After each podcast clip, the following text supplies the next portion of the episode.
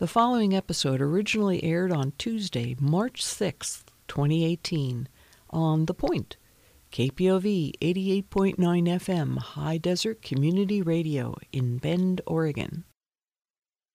This is part two on getting the most of seed catalogs, which aired earlier. I talked about the photos and the words new or improved, as well as the icons used to highlight key traits.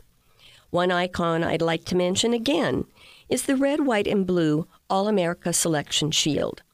A packet with this symbol has won the Award of Superior, as judged by professionals nationwide.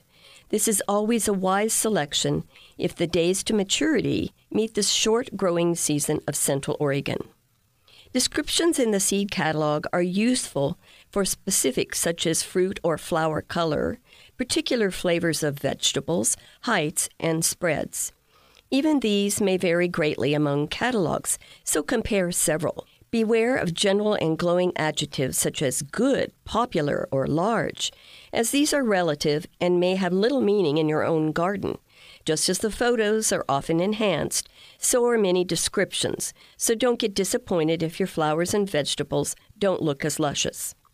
To avoid ending up with too many seeds, roughly map out your garden to scale, then fit in the varieties you want to grow.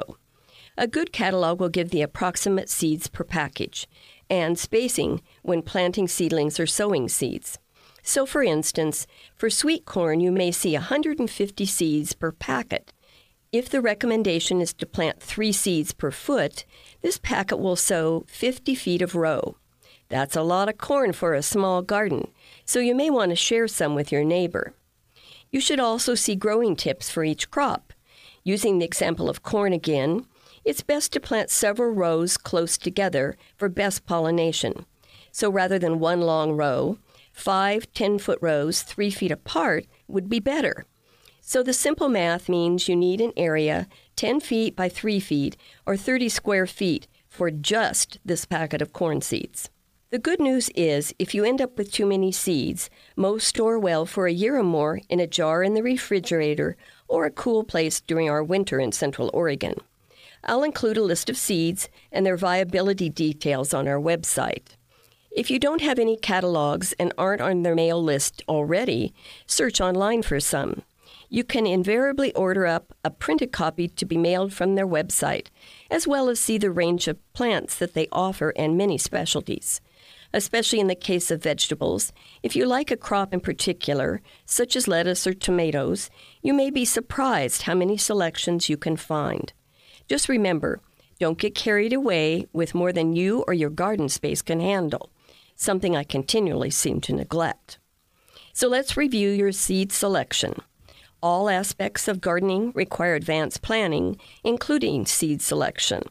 The selection depends on your preferences and needs, space available, and time that you can allocate to gardening. In Central Oregon, choosing the correct variety is essential for success. The maturity date listed in the catalog should fall between 65 and 75 days. To compensate for the temperature swing of warm days and cool nights, add 14 days to the listed maturity date for a more realistic sense of when a plant will reach maturity. My personal recommendation is to visit your local extension office and receive a copy of Growing Vegetables in Central Oregon. It will help you navigate through any garden catalog and even has best varieties for successful gardening in our area. For answers to all of your garden questions, visit our website, go comga.com, and click on the KPOV tab in the orange bar. This has been Gardening. Get good at it. Thanks for listening.